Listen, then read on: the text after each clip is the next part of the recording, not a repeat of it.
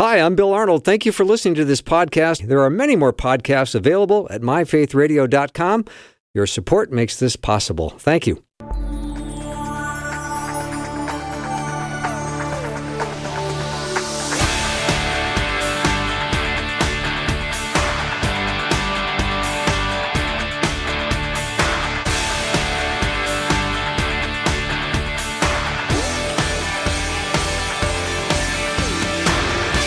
And a warm welcome to the afternoon show. I'm Bill Arnold. Thank you for tuning in today. Hope you had a chance to listen to Susie Larson live. She's always awesome. And now we've got Guy Talk or Guys Who Talk for the next couple of hours. We'd love to hear what questions you might have for the power panel. And when I say power panel, they know where their power comes from. This is why they're so awesome. I've got a very distinguished panel today. I've got Pastor Tom Parrish, Trevor Rubenstein, and Dr. Randy Nelson. Gentlemen, welcome. Thank Good you. to be here. Thank you. Now, Randy, you're uh, you're not the newcomer here at Faith Radio, but you're the newcomer to Guy Talk. I am. So, yeah. uh, thank you for responding uh, to my request and coming on the show today. Looking forward to it. You are a professor here at uh, New Testament at University of Northwestern. Yeah, 26 years now. Who's counting? Come on. Yeah, that's a long time. And, and I'm an alumnus from Northwestern. I was here from 82 to 85 and had a, a great experience, and God called me back. Yeah, that's awesome. And Trevor, nice to have you back. And Tom, always uh, a pleasure. So we've got time for your questions. Let me know what question do you have for the power panel today? 877 933 2484. You know, I'd love to talk about one of the parables from Scripture. I know, Randy, you teach on parables, and, and I know, uh, Trevor, you uh, love parables, as do you, Tom Parrish. So I know we were talking in the green room about parables in, in uh, rabbinical literature. Uh, that's a very interesting topic to me, of which I know nothing. well, parables and, and oral teaching okay. are still very prominent around the world. Now, they were before the written word came along, like the Gutenberg press when they finally could start printing, but almost everything was done orally. Storytelling was a huge part of that. And the thing that I learned about storytelling as a kid, because I was a storyteller from word one, day one, you remember stories you don't remember, you know, and, and Randy, I know you, you teach New Testament. I'm I'm sure most people can go word for word through all the books of the Bible after you're done teaching them, but they remember the stories. They do. And it's a story that's so powerful. And when the story is used properly and when the story is repeated properly, as it is historically in many places, parables are incredible. And we don't use them or understand them enough in our 21st century. Yeah, the parable of the Good Samaritan, you, you can uh, visualize, uh, you get images of the parable of the prodigal son. And, and I think that's a nice thing about parables. Jesus was a great orator. Uh, uh he used a, a, dozen different literary forms, figures of speech, but the parables were his favorite. He spoke in parables more than any other literary form, and they created word pictures. Uh, you could see what he was saying in your mind's eye, and you're right, they were memorable for that reason, and they were repeated. Uh, and usually with a parable, uh, and I'll be interested in, in, hearing about more about rabbinic parables, but they're usually some kind of a, a twist, uh, a, a, turn. So, for example, in the parable, the uh, Good Samaritan, the Samaritan turns out to be the good guy in the parable. That's not the what his audience was expecting. The the Samaritan should have been the bad guy, should have been the foil in the parable, and here Jesus twists it and makes him the good guy in the parable. Uh, but I, I, think what's important, and I don't know uh, much about rabbinic parables, just a little bit. Uh, but Jesus' parables were often prefaced with this phrase, the kingdom of God is like. And so we know that the parables provided illustrations of God's kingdom. Uh, they weren't meant to be taken literally, uh, they were figures of speech, uh, and they were very memorable, very colorful. Thank you for that, Dr. Randy Nelson. Trevor, you got a few things to add to that? Yeah, so there's uh, there's some classic examples, I guess, of parables within uh, rabbinic Jewish teachings. There's, for example, one of an uh, individual who finds himself on an island filled with diamonds and fills his pockets full of diamonds and ends out coming to a place where diamonds are the norm and really what he should have filled his pockets with was dirt. And so you know you'll hear these different stories that are talking about again uh, kind of spiritual ideas or concepts using um, physical things here today. But uh, but uh, uh as uh, as you were stating earlier Randy a lot of the Jewish parables kind of create some form of fanciful um, illustration in order to relate to the kingdom of God or to greater spiritual parts. But uh, but when Jesus spoke of parables, he would use things that we really see and things that are true examples in which we live. So kind of a little bit of a different approach, um, really possibly even expounding on the idea of a lot of the things that we interact with here on earth are are intended to point us to greater spiritual truths. It's interesting. When I was in Nepal and Bangladesh for a while, among the people out in the jungle, very few Bibles, very few translated in their language. It just didn't exist. However, the Bible teachers that were there often used the parables to teach. And so I'd be talking with uh, somebody in the village, uh, a Christian, and they would say, Well, you know, I'm like the, the prodigal son you know, and I'm thinking, how do you come up with that when you don't even have a Bible to read? but the story connected. And I was amazed how often they got the right understanding of the story, which blew me away because they were telling me things that I haven't even heard out of Christians that are in my own church. But it was amazing. And so I see they work. Per- Professor Andy, so is that is that possible that even like what Paul is referring to when he talks about that uh, that there's something within creation that should give us an understanding of who God is in Romans chapter one that he's maybe kind of uh, playing off of this idea that the things of the world do point to a greater spiritual reality? Yeah, you know, and I don't know how much you want to talk about natural theology, but I, I, do think that there is God leaves His fingerprints in creation. The heavens declare the glory of God, and, and Romans one I think uh, points to that. I, I, think sometimes the the revelation in nature is a little bit ambiguous. So, for example, can you prove the Trinity from nature? Uh, you know, uh, some things are triune. I don't know that that proves that God is a triune God. So there are things that we rely upon special revelation. But I, I do think that uh, Jesus appealed to nature to illustrate spiritual truths. I think the best definition I heard of a, a parable, I think I got this from Robert Stein, was a parable is an earthly story with a heavenly meaning. I think that's just a, a nice way to think about parables don't don't literalize the parables. The parables aren't about a guy who gets waylaid on his way from Jericho up to Jerusalem. It's really not literally about that. Uh, but it's illustrating what it means to be a member of God's kingdom. And a member of God's kingdom is somebody who shows compassion to people who are in need, and not only shows com- or, or, feels compassion, but demonstrates that uh, compassion uh, in a very generous and gracious way, as we see the uh, Samaritan doing. Nicely done, Randy. Thank you so much. 877 933 2484 is the number to text your question over. 877 933 2484. All right, here's my first question. And Trevor, I hate to say it, but I'm looking your direction. Where's Matt when I need him? well, he's going to come back, he said. How do Jews who do not accept Christ deal with sin? To yeah. my understanding, they no longer conduct sacrifices. Correct. And obviously, uh, the Lord stated very clearly that sacrifices could only be done in the location in which He appointed. And uh, there is, uh, that's actually where a very famous mosque is located at the moment. And so there's no way that the Jewish community could f- continue to do that, or even after 70 AD, could they, because Rome came and decimated the temple at that point in time, as Jesus prophesied.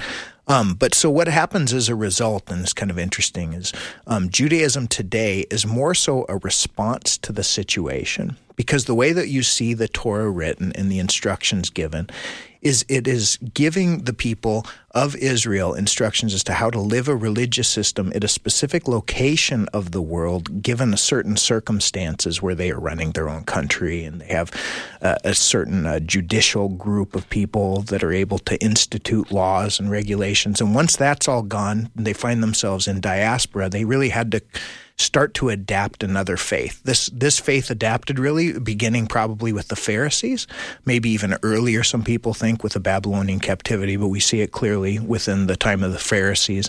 And the Pharisees really were reaching out to Jewish people that were in diaspora. And so within diaspora, you couldn't come to the Jerusalem for the three times a year during the pilgrimage feasts in which they were instructed. Um, and there were some other limitations. So they started developing a form of Judaism that was able to be practiced without a country, without a temple. And so the way that they look at things like sacrifices is they look to sections like Psalm chapter 51 where David says uh, to in in his uh, crying out to the Lord that sacrifice and offering you have not desired, but a broken heart. And so they say, well, repentance now substitutes for sacrifice.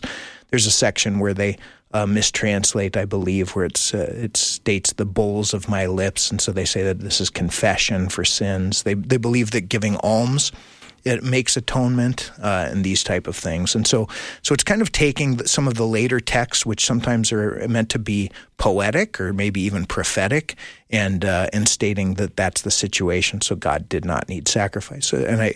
I don't want to take too much time with this, but I think this is an interesting note. So, um, today, a common rabbinical teaching is that the reason that God instituted sacrifices in the first place was actually just to appease pagan uh, worship and to have people adapt to you used to worship to your gods but now you worship to the god of Abraham Isaac and Jacob. So we're going to appease this tradition and allow you to do this type of sacrifice. So they even dismiss um, often that a sacrificial atonement um, was ever necessary in, in modern uh, Jewish teachings. Um, this is unfortunately not true according to Scripture, but it's uh, it's kind of the, what they had to do to develop a religious system without a temple worship mm-hmm. and without accepting Jesus. So good. Thank I can you. add to, to Trevor. Please. I don't know how much time we have. I don't want to. Okay.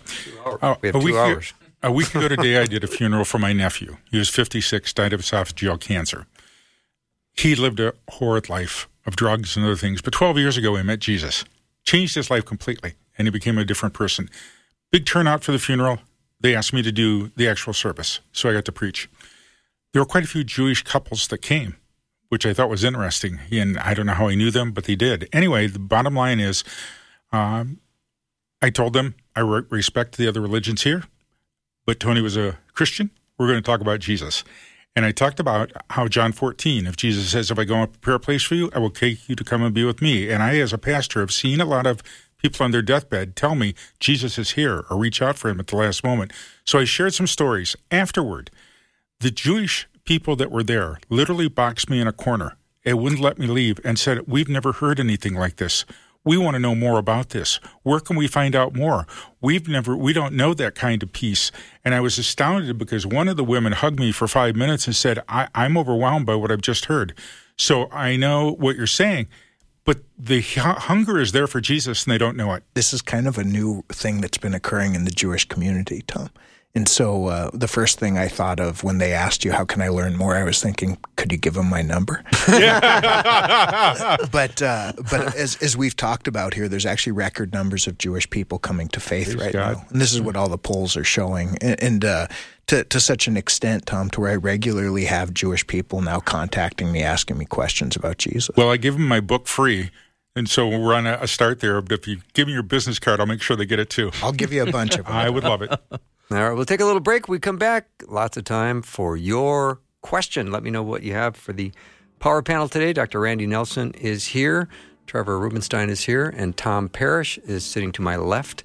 We're gathered around the studio table, microphones in front of us. We are ready to do our very best to answer whatever question you have. Let me know, 877 933 2484. I'll be right back.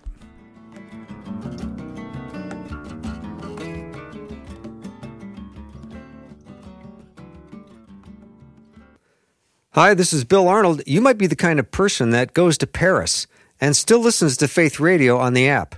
Or you might be more like the person that goes into the next room in your apartment and listens. The good news is is using the app is just as easy in both places.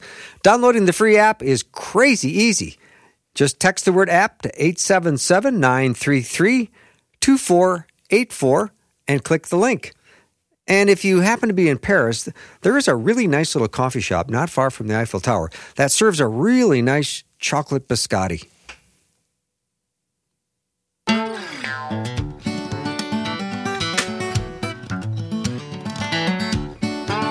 Welcome to Guy Talk, or Guys Who Talk. I've got a tremendous power panel today. Dr. Randy Nelson, Trevor Rubenstein, and Tom Parrish. Let me know what questions you have. 877 933 2484. Again, 877 933 2484. So we were talking during the break uh, about secular Jews, and when it comes to the Jewish faith, is it more about practice or more about faith, Trevor? Oh, yeah, that's the uh, That's the million question. dollar Yeah. isn't it? Yeah. Um, so it depends on the form of Judaism. Okay. Um, his, historically, what develops, so this happens in the, uh, I believe, early 1800s in uh, Germany. Uh, so there really was only one form of, Ju- of Judaism practiced, right? And, and it's, uh, it's called, it's called uh, Orthodox today. There's different elements of Orthodoxy, of course. Um, but in Germany, around the time where the Age of Enlightenment was kind of uh, exploding, and uh, and theologically, people were being taught to question everything. A lot of Jewish people, um, being very well educated, were kind of falling into this area. And so, what occurred was. Um, was there, there was a recognition that the Jewish community was losing population um, because people were no longer practicing their faith. And, and something unique about the Jewish people is because they didn't have a country for so long, they, the primary link to their national identity became this religious system. So somebody, for example, from Sweden recognizes they're Swedish because of their ancestry, but because because there's a country still of Sweden. But when Israel was gone for so many years, um, it, what happened was is this identity really was more tied up with the religious system than it was with a national background. And so, uh, and so as as in Germany particularly, but uh, kind of throughout uh, a lot of Western Europe, as Jewish people were becoming more secular, being educated in a more secular education system, and there was a concern of losing them. They created a form of Judaism they call Reform Judaism. Reform Judaism, the it was it was really made in order to be able to have people um, recognize that they're Jewish um, by their ancestry, and without determining their belief is a is a major factor. So it, kind of took a position of we don't care what your beliefs are, we just want you to recognize that you're Jewish. So some of the early practices, interesting in Reform Judaism, contained like Sunday worship, and people wouldn't wear yarmulkes. It was it was very very much like. Uh, um, kind of acclimating to the society around them. And uh, and then there was a form of Judaism that developed in response to that that said, well, we're not so concerned about what they believe, but they need to maintain their practice. Um, so this is what conservative Judaism is, because conservative Judaism really takes the position of you conserve the traditions of Judaism. Um, Orthodox is more concerned about both belief and practice, and, that, and there's other forms of Judaism within, but this is generally how it's kind of divided um, and uh, and set up. But uh, there's always a question that comes up regarding orthodoxy versus orthopraxy. Um, and uh, and within in the way that the Jewish people look at Christian faith is they say, well, you you guys are just focused on belief, but we're we're more focused on action. Um, and you, you even see that uh, you know that argument kind of made throughout the scriptures. But but something fascinating. I love this depiction. Um, it was always about belief and faith. Uh, when you go back to the to the Sabbath, for example, the the very context of the Sabbath has to do with trusting that God will provide for you on that day. So it was always faith. It wasn't about the works that they would do. It actually even stated you can't do work on this date. And even during the holiest day for the Jewish people, which is Yom Kippur, um, the, the instructions in Leviticus chapter 16 go through great detail of everything the high priest had to do. The high priest had to do all of these different sacrifices for himself and for the people of Israel. And then you look at the instructions for the people, and it says in Leviticus chapter 23, and it says five times in six verses regarding Yom Kippur, the Day of Atonement. It states, Do no work, do no work, do no work. This shall be a Sabbath, which means do no work, and this shall be a Sabbath for you again, which means do no work. So clearly, the way that atonement was even understood within the Jewish community, even this temporarily an- annual atonement, not like the atonement that we get through Jesus, which is eternal, but a, I think a picture or image of which the high priest, a holy man, has to do all the work interceding for you, and you can do nothing to earn it. Hmm. So, really, even this idea of orthodoxy, uh, of our belief being prominent, is actually very clear within the Torah itself. Nicely done, Trevor. Thank you for that. You know, I think you've opened a door. I don't mean I didn't mean to. Well, you did. Sorry. Because, and Randy, you probably see this with all the uh, students you've worked with. We see this in Christianity as well. You have those that it's the focus is faith in Jesus, but so many people, it's the focus on their tradition, their practices, their practices, how they've done this. And now we've got a drop off in Christianity of an awful lot of people because even the practices don't seem to be holding them. And I keep saying, you know, this is when the Lord's got to move you know, in a, in a very dramatic way to get people to begin to wake up because they're not waking up to what's important anymore. Um, but it's a universal problem. I see it in local church. Many pastors see it, and unfortunately, I even see it among a lot of pastors. Yeah, I, I think that's true. Uh, there's a distinction I like to make not only between orthodoxy and orthopraxy, uh, but uh, orthopathy, uh, right passion. Uh, and I, I, think that's really important. Uh, what are we passionate about? And we can be really passionate about a football team and get all excited and cheer, but can we have that same passion for the Lord? Yeah. Uh, and I think that the Lord wants our heart. He doesn't want just the. And I think this was the problem with the, the Pharisees. I think, and Jesus uh, uh, nailed this when he uh, accused them of ritualism, kind of this mechanical worship of God. You worship me with your lips, but your hearts are far from me. God wants our hearts. And I think if he has our hearts, then I think the beliefs and the actions are going to follow that. But it starts with our hearts. Ortho, orthopathy, I think, is where it begins. All right. Here's a question uh, we got on the topic of parables early on. And we have a question now about the parable of Lazarus and the rich man.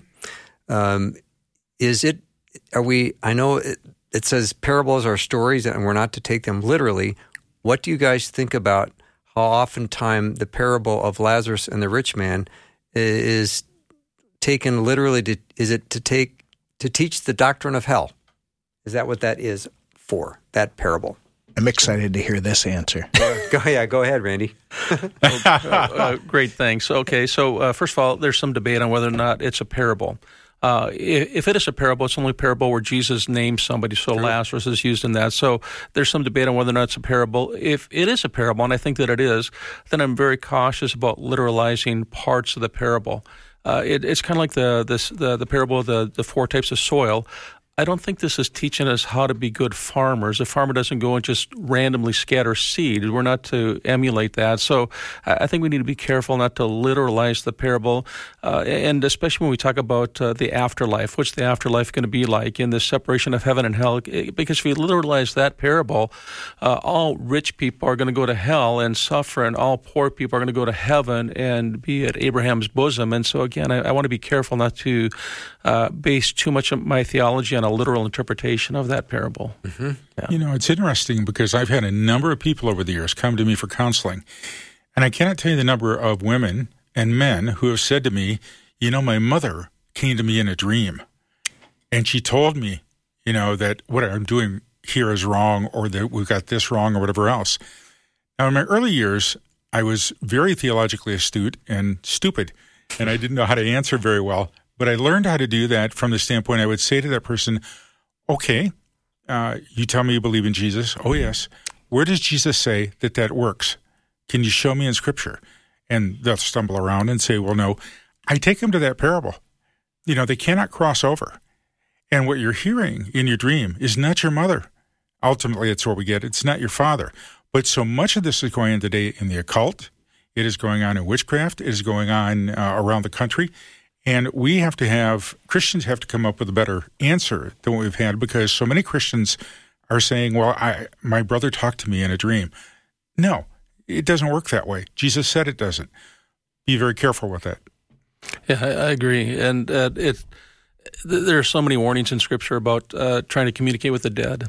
Uh, and I'm, I'm really torn because there's a pastoral side of me that wants to comfort people that are grieving. And so I, I get that. On the other hand, I think you're right. I think there's a biblical mandate against contact with the dead. So I think we have to take those warnings very seriously. All right. We'll be back with lots more Guy Talk. Let me know what questions you have. 877 933 2484. I've Randy, Trevor, Tom. That's the power panel today. And they know where their power comes from. We'll be right back.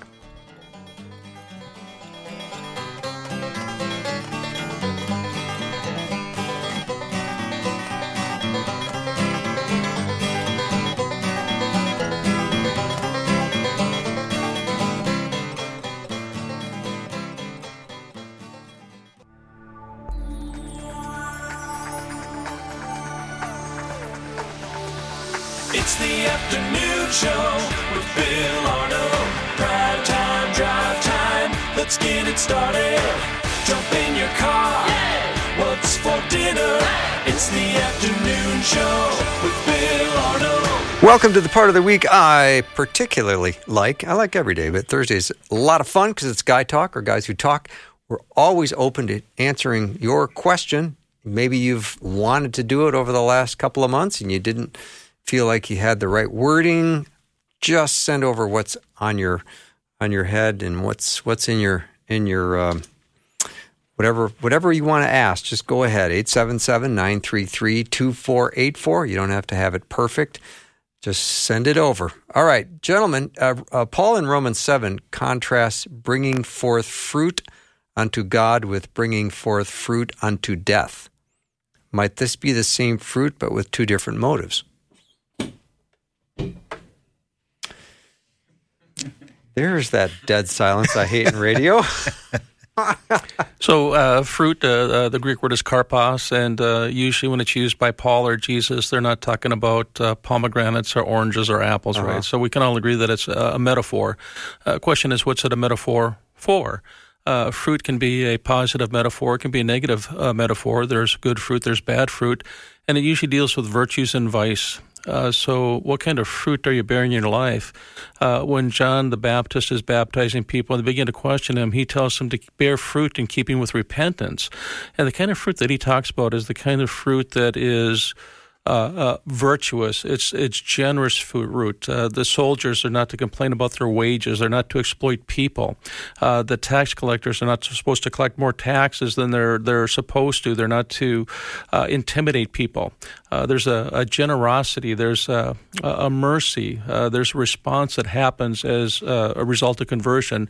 That's the kind of fruit that we're supposed to bear. the the fruit of the spirit. we've got nine virtues listed there. I don't think it's an, an exhaustive list, but it's a representative list of the kind of virtues we should bear, but they're also uh, fruit of the flesh that we can bear. Uh, and uh, you're known by your fruit. I mean, I think that's the bottom line. Uh, Jesus would say that you're known by your fruit. Uh, what kind of fruit are you bearing in your life? I talk about this with my students all the time, classes on discipleship take a look at your life. Uh, do some self assessment. What kind of fruit are you bearing, and what does that reveal about the condition of your heart? Well done. Thank you, Randy.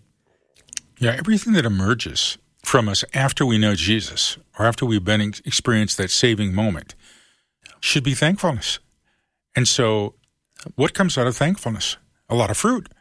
When I'm thankful, I don't spend all the money on myself. When I'm thankful, I give people other, I give people time. And I think as Christians, we need to understand that. We, we don't need to be worried about, am I following the commandments? Because that's why Jesus died, because we can't follow them perfectly but we do it we do it now out of thankfulness. So we do obey the commandments and we try to do those things but it's not out of guilt it's out of thankfulness. And we don't get enough of that. I'd be real curious as to what the criteria is for fruit. So w- when fruit happens we can point and go ah there's fruit. It's, uh, what's the criteria? fruit is uh, actually a reproductive component to the plant also. So uh, so what is good will produce good things and what is bad will produce bad things. And so uh, and so, in, in understanding that parable, and one of the most prominent, I think, and clear examples that we see of this is really, uh, for example, sharing faith in Jesus. Mm-hmm. Um, because as a as a direct result for what he did in our lives, we share that with others, and God willing, then it happens in others' lives also. But uh, but when we do destructive, sinful things, you'll notice this about sin: is sin very rarely only affects you. Um, and so, again, we, we see that manifest and spread in different ways. So reproduction is a major component to fruit, clearly. Mm-hmm. I, I, like that. I, I, think that that's really good. Uh, take a look at the people around you. What kind of an impact are you having on them? Uh, I, the, I, like that. It's not just uh, the personal virtue that you're bearing in your life, but are you bringing out the best in other people? Are you bringing out the worst in other people? So, if I shovel my neighbor's walk, is that fruit, or is it only fruit if I tell my neighbor about Jesus after shoveling his walk? See, for Jesus, it's it's not just the action; it's the motive behind the action. So the Pharisees often did the the right thing. Uh, they fasted twice a week. The mm-hmm. Mosaic Law requires fasting once a year. Uh, they tithed the tenth of everything, including their spices, uh, and uh, that wasn't required by the Mosaic Law. So in a lot of ways, they went above and beyond the Mosaic Law, but they did it for self-aggrandizement. Mm. Uh, and to Jesus, that amounted to nothing. So Jesus wants us to do the right thing, but he wants us to do it for the right reason. Actually, there are three steps, and you just named them, Bill. This will be a good sermon now. You've, you've got you, you shovel the sidewalk because you have the opportunity, you can do it. You do it um, just because, and your neighbor is thankful for it. But your motivation better be right for doing it, not just to get something from them, but you're doing it for Jesus' sake. And third, if the opportunity presents itself, that divine moment, you talk to them about Jesus. Yep. Yeah, let your light shine uh, so that men can see that and glorify your Father who is in heaven. It's not about self uh, glorification, it's about glorifying God. Right. Motive mm-hmm. is everything. Mm-hmm. So I've got uh, two Lutherans and a, a Jewish person here in studio. Randy, tell us about your uh, Lutheran upbringing. So, uh, my dad was full blooded Norwegian. Uh, he uh, broke the bloodline when he married my mother, who was half Norwegian, half Swede, and they would argue about what was the better, better half. Uh, but uh, yeah, I grew up in the um, uh, Lutheran church. when I got done with um, uh, confirmation. I figured I had graduated from church, stopped going. Uh, my sister started going to an independent church. I went there. The pastor was an evangelist, came to faith in Christ at age 22. And I've been to a variety of evangelical denominations, evangelical free, uh, Christian Missionary Alliance. Uh, most recently, I'm going to a Baptist church. So evangelicals tend to be trans denominational. If they go to a new town, uh, the name on the front of the church doesn't matter. If they are preaching the word, praising Jesus, and they have really good food, I mean, fellowship, uh, sign us up. Yeah. Amen. All right, which kind of leads me to my next question. Uh, a listener was saying that my grandson uh, grew up in an evangelical church and now has decided to uh, visit another denomination and become part of that. And she's concerned about his salvation. Your thoughts? Well, uh, there's a there's an open door there. It, it, really depends on the denomination, of course. Yeah. Mm-hmm. Uh, um, certain groups might not preach the gospel. Certain groups might not believe in Jesus' divinity. You know, it it depends on, I guess, what they're coming to. But as if it's an organization that believes in the death, burial, resurrection of Jesus, that He alone is the way that we are saved. That if we put our faith and trust in Him, uh, that He is God. I mean, the the core elements of the faith universally is what saves us, not necessarily the denomination that we're part of. Nicely done, Trevor. And a lot of it is learning how to ask your grandkids, because I've got a slew of them, appropriate questions. In other words, when you sit down with them, instead of saying, Well, why are you going to that church? You grew up Lutheran or you grew up Baptist, you should be going there. I'm sure they don't preach about Jesus the way we do. Instead, like with grandkids, you start out by asking them, Tell me, what are you learning about Jesus? How are you becoming more like Jesus as a result? You know, how is the how are the scriptures getting into your heart on a more regular basis through your church? If I hear from my grandkids that that's happening, then I feel pretty good about it. If I don't hear that that's happening, then I have concerns, and then we try to address those concerns.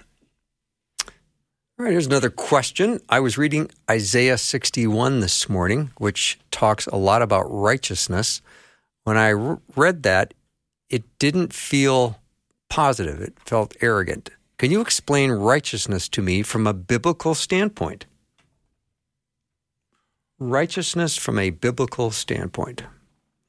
I repeat stuff just to stall, just to. well, I'm, I'm ready to jump in, but go ahead, guys. I mean, we got a New Testament prof here. We don't want to mess around. Yeah, we do. Well, it's Isaiah 61, so I'm looking to the uh, the Jewish guy. There you go.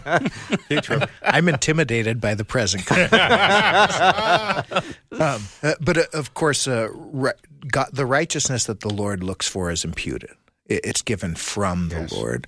Um, there, I think that there's an important concept, really theologically, uh, that uh, that we can always look towards to understand if we're on the right track, and that's who's receiving the glory. In, in a situation to where I think that I'm establishing my own righteousness, and this is actually stated, for example, in Romans chapter ten um, in, in, a situation to where I, I, feel like I'm establishing my own righteousness. I have not submitted to the righteousness of the Lord, and this was the problem that the, that uh, that Paul was writing about the people of Israel is that they're trying to become righteous themselves as opposed to depending on the righteousness of God. And, and even if you think about it conceptually, uh, if if eternity is achieved through me doing so many good things that I earn it, who would receive the glory? And of course, that would be the Lord. But instead, if God is so good And he does so much that through his death, through his resurrection, through the coming of the Holy Spirit, that he imparts his righteousness into me, then he's the one that's receiving the glory of anything good that comes out of me. I, I often uh, personally view myself as uh, really, uh, I'm, I'm a sinner who is saved by the grace of God. Amen. And, uh, and, and recognize that the only good thing in me is the Lord. Uh, there, there's nothing, nothing good in my flesh and who I am without the Lord. I, I very clearly came to faith uh, later in life, and I very clearly know who I am without Jesus, and it's not good. I had an older woman in church one Sunday, and I've learned to listen to the little old women and little old men because they have a lot of wisdom. She said, when you when you're talking about the Lord, or you're talking about Christianity, or you're talking about your salvation, if you start out with me or I, or any of the pronouns about yourself, you're already off base you should start it with Jesus and what he's done for me, what he's saying, what he, how he has risen from the dead for my sake. And Trevor, it's what you're saying. If we look to ourselves in righteousness, whether it's Isaiah 61 or it's here, we're in trouble because I don't have enough of it. But if we start with Jesus and he has imputed or given me his righteousness, that's a different matter altogether. And that's what I cling to. Yeah, and and even uh, prophetically, possibly some of the some of the uh, scriptures that we read in sections in the latter sections of Isaiah and other parts in like Ezekiel, the latter sections of Ezekiel, latter sections of Jeremiah. Um, possibly are even referring to a righteousness in which the people are able to achieve only because they have uh, because they have received the forgiveness of the Lord, because they have even at the, some point in time received resurrected bodies, um, in which case uh, they're no longer um, subject to the same sin nature and those type of things that were occurring. So, so often when you see a, uh, a, a standard of righteousness that seems unachievable, it's because it is in our flesh. Um, I, I, believe that one of the reasons that the Lord um, that the Lord uh, has us actually perish from this body is because this body is not it is not able to achieve what the Lord expects from us. So we need to have resurrected, purified forms at some point in time. Um, and so sometimes those prophecies we have to be careful of as to what what's the time frame of what's when this is occurring and things of that nature. Yeah, I, am all for that body you just just described. That sounds good. More and more every day. Huh? Yeah, well, amen to that. We'll take a little break. We'll come back looking for your question. I know you have one. 877 933 2484. Uh, Randy, Trevor, and Tom, we're ready to take your questions. Again, 877 933 2484. Be right back.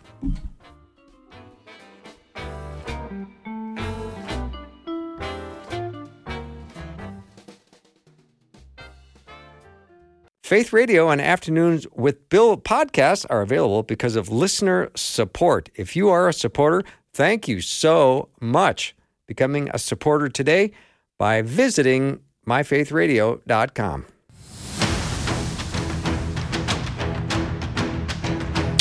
Welcome to the show. It is time for Guy Talk, and we love this time when we can enjoy the fellowship and friendship, and we can have lively debates on questions that come in. So we would love to hear from you. 877 933 2484. My power panel today is Dr. Randy Nelson, Trevor Rubenstein, and Tom Parrish. All right, in Colossians chapter 1, it does uh, talk about in verse 5, uh, let's see, faith and love are grounded in the hope stored up for them in heaven. I'm sort of paraphrasing right now. But let's talk about this hope. It's stored up in heaven. What does that mean? This hope is not subjective, is it? Who wants to go first? Randy? Uh, sure. uh, yeah. Well, that was uh, real confident. Yeah, yeah. So I I, I think that uh, sometimes, and I and I, I, wrestle with anxiety, and uh, uh, one of the things that happens with anxiety is you tend to magnify or catastrophize uh, things that you anticipate that, that are going to happen. At the same time, you underestimate your ability to deal with it. And so, whatever this thing you're imagining that you're perceiving is going to level you. And I think what's helped me is this idea that there is a hope stored up in heaven. There's a hope that transcends me, that I can embrace, that is beyond me. Uh, and the hope is rooted in Christ. uh, those verses that tell a person not to worry, not to be anxious, I those are biblical. And and uh, but if you have um, clinical anxiety, it's not as simple as just turning your brain off. Uh, there are times when your brain becomes your foe rather than your friend, and you have to really wrestle with it. And I think the verses that help me more are the verses that promise God's God's presence and God's peace in the midst of difficulties. So it's not that the Lord's going to take the difficulties away, but the Lord is going to be with me in the midst of those difficulties. And even if I don't feel resilient, uh, the God that God is going to be my re, He's going to provide me with that resilience. Uh, he's going to give me the hope in the midst of the despair uh, and the feelings of hopelessness. And so I, I, do like this idea of our hope being stored in heaven. It's eternal, it's unchanging, uh, and we can lean into it uh, even if we don't have the hope within ourselves. Mm-hmm. Randy, you've talked about anxiety, your anxiety before, and I've really appreciated your vulnerability. And a lot of people, the last time you did mention it, uh, showed up on the text line and said that they were appreciative of it because there's so much of it right now. And I know you've talked about yours from a clinical standpoint, but when you take the promises of Scripture and then you try to uh, marry them with anxiety, it sometimes even it's hard to make sense of, hard to say, "Yeah, I've got this," because you don't. Sometimes your brain is your foe. It, it is. The the brain is so complex. You know, you, you, I, I, like to study astronomy, and the universe is just incredible. Mm-hmm. The size of it, the the millions and trillions of stars and planets, and how big the universe is and stuff.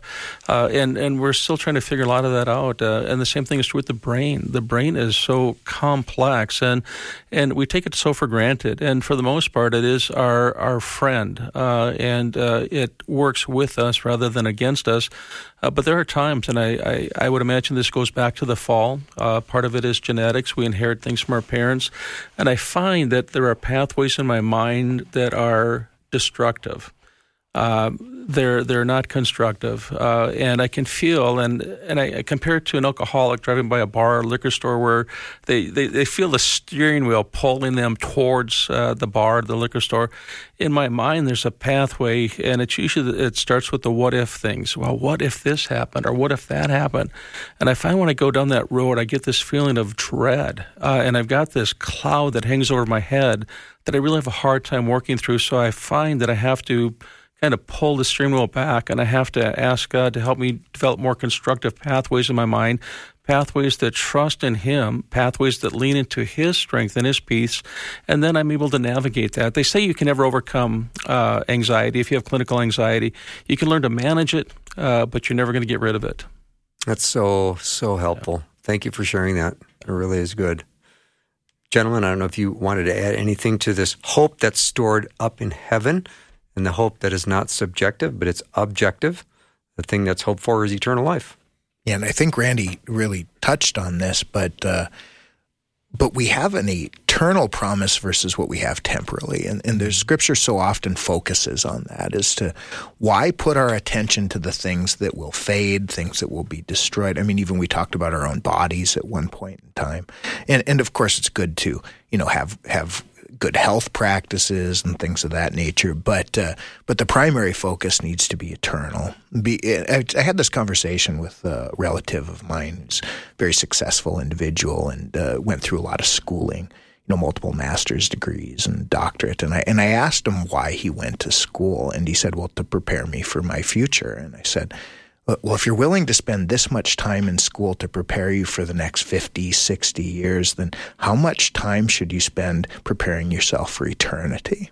And so often that eternal focus is so helpful because the things of this world don't go perfectly, but the Lord, when He establishes His kingdom finally, it's, it's going to be beyond our even uh, possible expectations for how good things could be. And that's, that's what He's going to provide for us.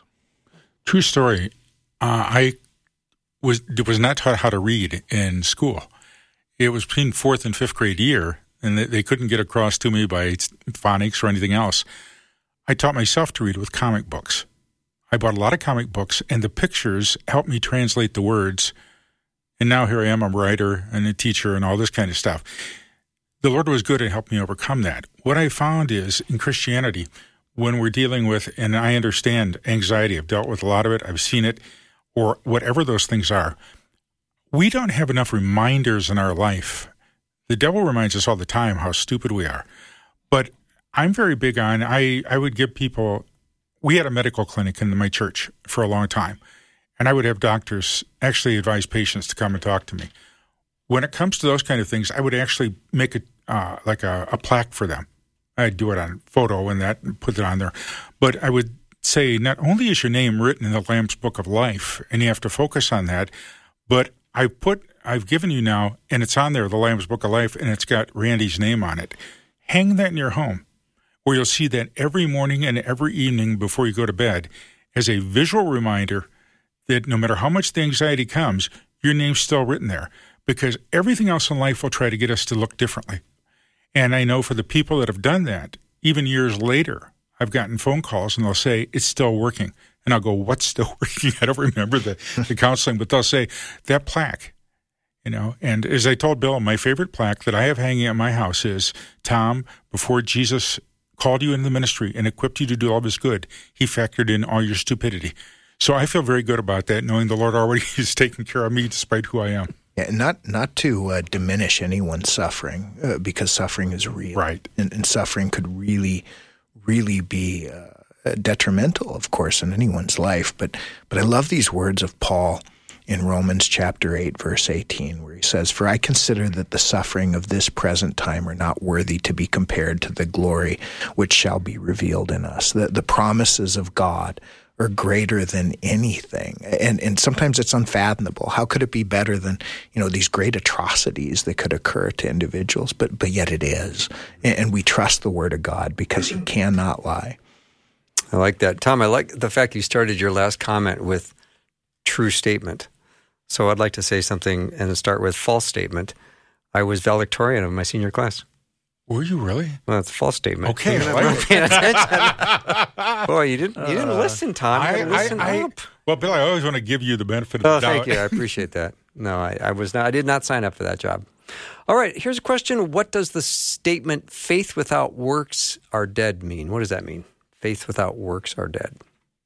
Yeah, so so this is in, uh, uh, of course, the Epistle of James. Uh, in, in the in the context, uh, James gives the example of he says a, a body uh, without a soul is dead Eh, because uh, you know a, a, body without a soul does nothing, Eh, and really, it's a, it, the context is saying that. Uh, that if faith does nothing, it's it's kind of not really contributing. It's not showing. It's actually uh, it. Uh, I would I would argue it's not a statement about salvation, which sometimes it's misconstrued, but more so it's showing that well, if you have faith and yet there's no works that come out of it, then what is the benefit for everyone else? And uh, and I think that that's more so the context. Yeah, I would agree, and and. Uh, I, it's, it's pretty clear to me that James is not using works the same way Paul does, uh, talking about works of the law. If you look in the context of James, there he's talking about taking care of orphans and widows. Uh, he's talking about those who uh, are lacking clothing and food and ministering to them. So we talked about fruit earlier. Uh, uh, virtuous behavior. This is what uh, should be the result. You know, the uh, the parable of the different kinds of soil. Uh, the soil that is the good soil is the soil that bears fruit or bears a, a uh, bountiful harvest. and so, in the same way, our faith, if it's real, it's going to bear fruit. again, John the Baptist bear fruit in keeping with repentance. There should be evidence of our salvation, and and I think it's important that we do these periodic times of self assessment and, and consider uh, the fruit that we're bearing. So good. So good. 877 933 2484. That's the number. I've got a great question that's just come in, and I'm going to get to it. I do not want to uh, squeeze the time on this one because it looks like it's going to be a wonderful question. So I'm going to start with the question at the top of the next hour. But if you are brand new to Faith Radio, I would want to encourage you to get our welcome pack. It's really quite nice. And all you have to do to sign up for that is to request a free welcome pack. And you can do that. Uh, you can text the word welcome to 877 933 2484. Or you can head over to myfaithradio.com. All kinds of options. You'll be happy you picked it up. And if you have not signed up for the Faith Radio app, I don't, you know, you don't really you don't sign up for an app, do you? You just get it right on the phone.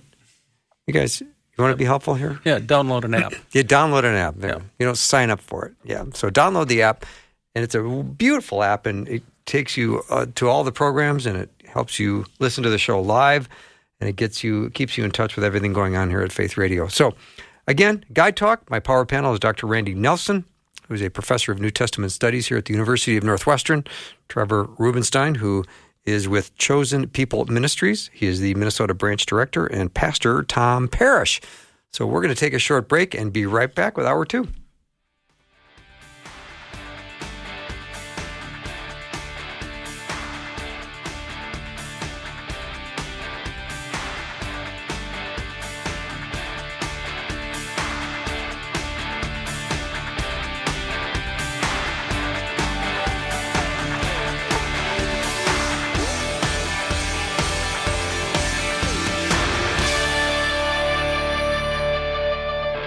Thanks for listening. Programming like this is made available through your support. Information available at myfaithradio.com.